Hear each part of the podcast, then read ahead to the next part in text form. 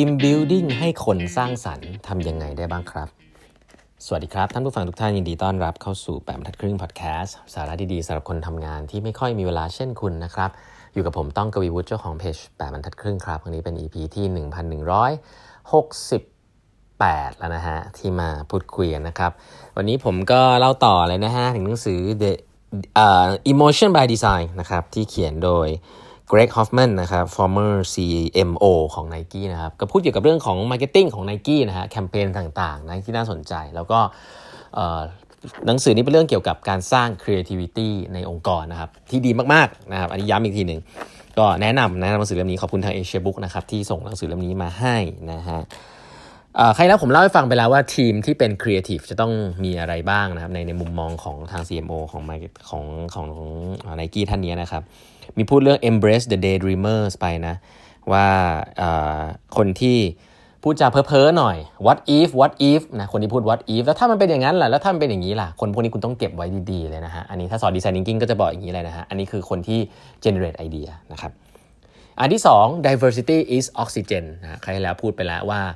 ความหลากหลายจะช่วยคุณมากเลยนะฮะถ้าคุณมีแต่คนเดิมๆที่อะไรไม่ออกอยู่กับกลุ่มเดิมๆทีมเดิมๆเนี่ยให้ออกไปหาคนใหม่ ๆ ทีมอื่นๆ เข้ามาร่วมประชุมด้วยบ้าง diversity สำคัญมากจะเกิดของใหม่ๆเสมอนะครับ อันที่3อ่าอันอันที่2ก็คือ break silo นั่นเองแหละใครที่บอกองค์กรคุณไซโลไซโลก็เนี่ยแหละก็ break silo ในการเอาคนอื่นๆ เข้ามาร่วมประชุมบ้างนะฮะอันอันอันถัดไปที่เอ่อใครแล้วไม่ได้เล่าก็อันนี้ก็ผมว่า ชัดเจนนี่นะฮะ ก็คือ let the quiet voice speak the loudest ครับเขาบอกน่าสนใจนะฮะว่าหลาย ๆ ครั้งคนที่เงียบที่สุดในห้องเนี่ยนะฮะเเป็นคนที่อาจจะมีไอเดียที่ดีนะหลาย ๆ ครั้งเป็นอย่างนั้นนะครับซึ่งสตีเฟนสตีเฟนสปิลเบิร์กนะครับแลรี่เพจนะฮะหรือแม้กระทั่งอัลเบิร์ตไอน์สไตน์เนี่ยเขาบอกว่าทั้ง 3 คนนี้เนี่ยในในในในในสิ่งในประวัติที่เห็นมาเนี่ยเป็นคน introvert นะฮะเป็นคนที่ เงียบๆนะไม่ได้เป็นคนที่พูดจาโผงผางครีเอทีฟพูดตลอดเวลานะครับไม่ได้แบบ leadership จ๋าอย่างนั้นคนพวกนี้แหละฮะที่เผื่อมีไอเดียที่คุณไม่รู้นะครับ สิ่งน่าสนใจก็คือว่าบางครั้งคนพวกนี้อยู่ใน environment ที่พอคนพูดมากๆเนี่ยพวกที่ชอบดีเบตอยู่เยอะๆเนี่ยเอาความเห็นเยอะๆเนี่ยอาจจะไม่กล้าพูดก็ได้นะฮะนะคนที่เป็น leader อยู่หัวโต๊ะเนี่ยคุณต้องหาเทคนิคต่างๆมาครับให้คนเหล่านี้เนี่ยเขาได้พูดนะครับ แล้วก็ปรามคนที่พูดเยอะๆบ้างนะครับเพราะฉะนั้นเรื่องนี้สำคัญ ก็อย่าเป็นคนพูดเยอะซะเองด้วยนะ บางทีคุณลูกน้องบอกหัวหน้านี่แหละพูดเยอะสุดในห้องเลยนะฮะเพราะฉะนั้นจะจะจี้ถามก็ได้นะ จี้ถามคน introvert หรือจะให้เขาเขียนก็ก็ว่าไปนะ ไป search เทคนิคเอาแล้วกันนะครับ แต่ว่า quiet voice เนี่ยหลาย ๆ ครั้งก็มีของดีๆ อยู่เยอะเลยพอสมควรนะครับ ทีนี้ส่วนหนึ่งซึ่งหนังสือเล่มนี้ก็เล่าไว้ตั้งแต่ต้นต้นเล่มเลยนะฮะคือว่า เขาเนี่ยมักจะพานะโดยเฉพาะทีม marketing เนี่ยพยายามจะให้ทีมเนี่ย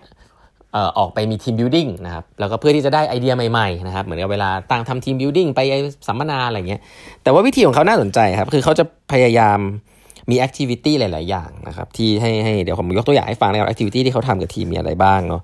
แต่เขามีคำนี้เขาบอกว่า curiosity เนี่ย is a catalyst for creativity นะครับ อยากรู้อยากเห็นเนี่ยเป็นจุดเริ่มต้นเลยของ creativity นะอันนี้เหมือน empathy เลยนะ คืออยากรู้อยากเห็นชอบถามชอบสังเกตนะครับ เพราะฉะนั้นเนี่ยหลาย ๆ ครั้งเนี่ยเขาจะพาทีมงานนะครับ ไปเจอคนใหม่ ๆ เท่านั้นเองครับ ไปเจออไปญี่ปุ่นก็พาไปดูว่าเออคนที่ทำโอริกามิเนี่ยมีวิธีคิดอย่างไรนะฮะพาไปก็คือไปหางานคราฟในมุมอื่นๆอะพาไปดูช่างแกะสลักว่าเขาทำงานยังไงนะฮะ พาไปดูคนพายเรือกอนโดล่าว่าวันๆใช้ชีวิตยังไงอะไรเงี้ยคือ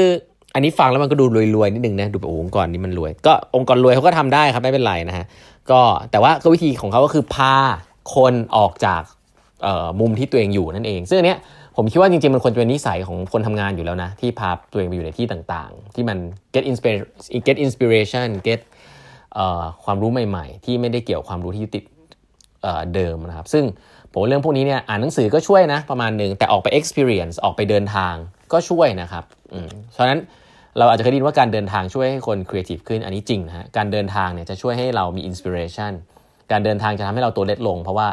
เราจะไปอยู่ใน environment ที่เราไม่คุ้นเคยครับแต่สิ่งเหล่านั้นแหละฮะเป็น inspiration เป็นแรงบันดาลใจที่ทำให้คุณได้ไอเดียใหม่ๆนะครับซึ่งพวก team building เนี่ยเท่าที่ผมเห็นเนี่ยเขาก็จะพาไปเจอนู่นนี่นั่นใหม่ๆนะครับแล้วก็ไปเรียนรู้ story เหล่านั้น อันนี้คือส่วนแรกนะครับ อีกส่วนหนึ่งที่เขาทำกันเยอะพอสมควรนะครับ ก็คือเรื่องของอทำเอ็กซ์ไซส์เกี่ยวกับสร้างของนะอันนี้เหมือนเด็ก ๆ เลยนะ อันนี้คล้ายๆที่เราเคยเห็นนะอาจจะสร้าง tower สร้างอะไรอะไรเงี้ยอันนี้เขาบอกว่าสร้างเก้าอี้อ่าสร้างเก้าอี้ที่รับหนักรับรับน้ำหนักได้มากที่สุดนะครับจากเศษกระดาษจากกระดาษลังอะไรเงี้ย activity เหล่านี้ที่เราเคยทำในเมืองไทยเขาก็ทำกันครับ แต่เขาบอกว่า activity เหล่านี้มันสำคัญตรงที่เอ่อให้ resource จำกัดให้เวลาน้อย เพื่อที่จะฝึก การทำ rapid prototyping นะเขาใช้คำนี้เลยนะฮะ rapid prototyping คำนี้นี่ design thinking มากนะหนังสือเล่มนี้เนี่ยยิ่งอ่านก็รู้สึกว่า เออ คนฟังคงเคยไปเรียนดีคนคนทำงานคงเคยไปเรียน design thinking มาบ้าง แล้วก็เลยเอาคำศัพท์เหล่านี้มาใช้นะแต่เขาคงผมเชื่อว่าเขาก็ไม่ได้ใช้เป๊ะๆหรอกนะ เพราะว่ามันไม่มีศาสตร์อะไรที่ใช้เป๊ะๆได้ แต่เขาก็บอกว่าการที่มี team building แบบให้คนมาทำงานกลุ่มกันฝึกสร้างของอย่างรวดเร็วนะฮะฝึกสร้างเรือสร้างเก้าอี้สร้างหอคอยอะไรเงี้ย มันก็ช่วยให้คนเนี่ยมีรีซอสจำกัด แล้วก็คิดอะไรใหม่ ๆ ได้เวลาจำกัดนะครับ ซึ่งสิ่งเหล่านี้เขาบอกว่ามีความสำคัญนะเขาบอกว่า compress time frame เนี่ยแหละทุกทุกครั้งที่เขาใช้เนี่ยจะสร้าง creativity เสมอนะฮะ compress time frame หลาย ๆ ครั้งเขาก็ให้ทีมงานนะครับทำช่วยกันเขียนหนังสือเด็กอะไรเงี้ยอันนี้คือเบสิกแล้วให้ผู้ใหญ่มาทำวาดหนังสือนิทานเด็ก ทั้งเรื่องราวแล้วก็วาดรูปด้วยอะไรเงี้ย ก็เป็นวิธีการที่เขาให้ทีมทำงานร่วมกัน แล้วก็ต้องไปหา inspiration นะว่าอยู่ดีจะวาดรูปเด็กวาดรูปหนังสือนิทานเด็กขึ้นมาเองก็ต้องเข้าไปเดินในมุมต่างๆ ว่าเออหนังสือนิทานเด็กมันมีแบบไหนบ้าง แล้วเด็กๆชอบอะไรบ้าง วาดสวนสัตว์วาดอะไรอะไรเงี้ยก็เขาบอกว่ามันก็เป็น team building ที่ดี คือการให้คนทีมงานเนี่ยสร้างของอะไรขึ้นมาสักอย่างที่เขาไม่เคยสร้างนะครับในเวลาจำกัดอ่านี่ก็เป็นอีกวิธีหนึ่งซึ่งน่าสนใจนะฮะอีกอันหนึ่งที่เขาบอกว่าเป็น team building ง่ายๆนะครับอันนี้เป็นสิ่งที่ผมทำบ่อยนะครับแล้วก็เป็นสิ่งที่ผมคิดว่าผมก็เชื่อแล้วก็ทำมาเรื่อยๆก็คือกินข้าวร่วมกันจริง ๆ แล้วทีมงานเนี่ยผมหลาย ๆ ครั้งเนี่ยผมคิดว่ายุคนี้เนี่ยนะครับถ้าคุณจะใส่เขาเรียกว่าเอ่อ ritual พิธีกรรมอะไรสักอย่างเข้าไปในทีมสำหรับทีมที่เป็นทีม agile เนี่ยทีมที่เป็นทีมรุ่นใหม่เนี่ยผมว่า basic ที่สุดก็คือการมี happy hour นะ happy hour เนี่ยก็คือการที่มีมีกินข้าวเย็นร่วมกันนะฮะดื่มบ้างนิดหน่อยสังสรรค์นะฮะ แต่มันไม่ใช่สังสรรค์แบบตุ้มตามคอนเสิร์ตอะไรเยอะแยะแบบเอาติ้งรุ่นวายนะ มันก็แค่ไปนั่งโต๊ะกินข้าวกันในร้านที่แบบทั่ว ๆ ไปอย่างเงี้ยแหละครับ แต่ว่าไปด้วยกันพร้อม ๆ กันเอ่อสิ่งเนี้ย conversation บนโต๊ะอาหารเนี่ยมันจะช่วย bonding คนนะครับแล้วมันก็จะเป็นอะไรที่ค่อนข้างธรรมชาตินะผมเองเนี่ยเวลาจัดอะไรพวกนี้ผมก็จะพยายามจะ mix คนจัด ผมอาจจะอาจจะจัดที่นั่งนิดนึงว่าไม่ให้คนรู้จักกันอยู่ด้วยกันนะครับก็จะให้ ให้ให้คนที่อาจจะรู้ว่าเขาไม่ค่อยได้คุยกันนั่งติดกันอะไรเงี้ย basic เราอาจจะจัดแค่นั้นแล้วก็ที่เหลือก็ปล่อยให้มัน flow เลยฮะมีเครื่องดงเครื่องดื่มแล้วก็คุยกันฮะเต็มที่ส่วนใหญ่ไม่มีเงียบอะฮะถ้ากินข้าวอาหารกินอาหารแล้วก็มีอะไรพวกนี้นะ เพราะฉะนั้นการมี meals together ก็เป็นวิธี ice breaking ที่แนะนำนะครับสำหรับหลาย ๆ ที่ที่อาจจะไม่ได้ต้องไปเที่ยวไปอะไรนะก็หัวหน้าลองลองทำนี้บ่อย ๆ ให้เวลาครับกับการไปดินเนอร์กับทีมนะครับบ่อย ๆ อาจจะสักเดือนละครั้งนี่ยต่ำสุดผมว่าเดือนละครั้งน่าจะมีนะฮะแล้วก็เรื่องของการมีไอเดียใหม่ๆ จากอินดัสทรีอื่นๆ อันนี้ก็เล่าไปแล้วเนาะก็คืออย่าลืมเรื่อง diversity นะครับ เรื่องการออกไปหาไอเดียใหม่ๆ จากข้างนอกนะ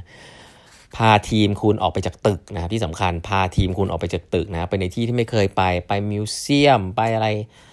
เชิญนะฮะไปล่องเรือไปอะไรอย่างเงี้ยก็เอ่อแล้วก็มี reflection กันว่าคุณได้อะไรบ้างนะเพราะฉะนั้น การ get inspiration การได้ไอเดียใหม่ๆเนี่ยไม่ได้เกิดจากการมานั่งเรียนใน classroom แล้วก็สอนให้ creative นะ แต่เกิดจากการที่หัวหน้าเนี่ยรู้ว่า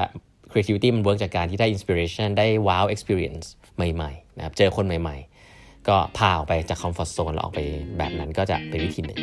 นะครับ วันนี้เวลาหมดแล้วนะครับ ฝากกด subscribe แบบทักครึ่ง podcast นะครับ แล้วพบกันใหม่วันพรุ่งนี้ครับ สวัสดีครับ